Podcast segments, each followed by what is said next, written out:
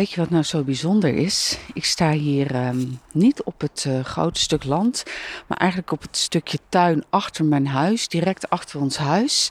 En daar ehm, heb ik uh, mijn moestuintje. Althans, daar heb ik wat spullen staan die je kunt eten, zoals tomaten, bonen, frambozen. En dan wil ik volgend jaar uitbreiden met uh, meerdere groentes. Uh, ik las een uh, boek van, ik weet niet meer hoe die heet, maar een man die heel veel bezig is met eten, verbouwen en uh, leven, buiten leven kunnen leven van de natuur, met de natuur.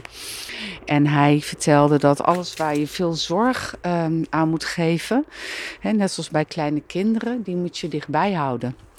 Uh, moet je dat, datgene waar je veel zorg aan moet geven, dat moet je zo dicht mogelijk bij je hebben. Zodat je het ook vaak kunt aanraken, kunt vertroetelen, kunt verzorgen. Zo ook met een moestuin. Die heeft vaak veel zorg nodig. Dus um, eigenlijk moet je de grond die het dichtst bij je huis is, daar zou je ook je moestuin en je kruidentuin moeten gaan um, houden. En eigenlijk heb ik dat dus al. Dus dat komt helemaal mooi uit. En ik sta daar nu en daar, daar, daar ging het eigenlijk over.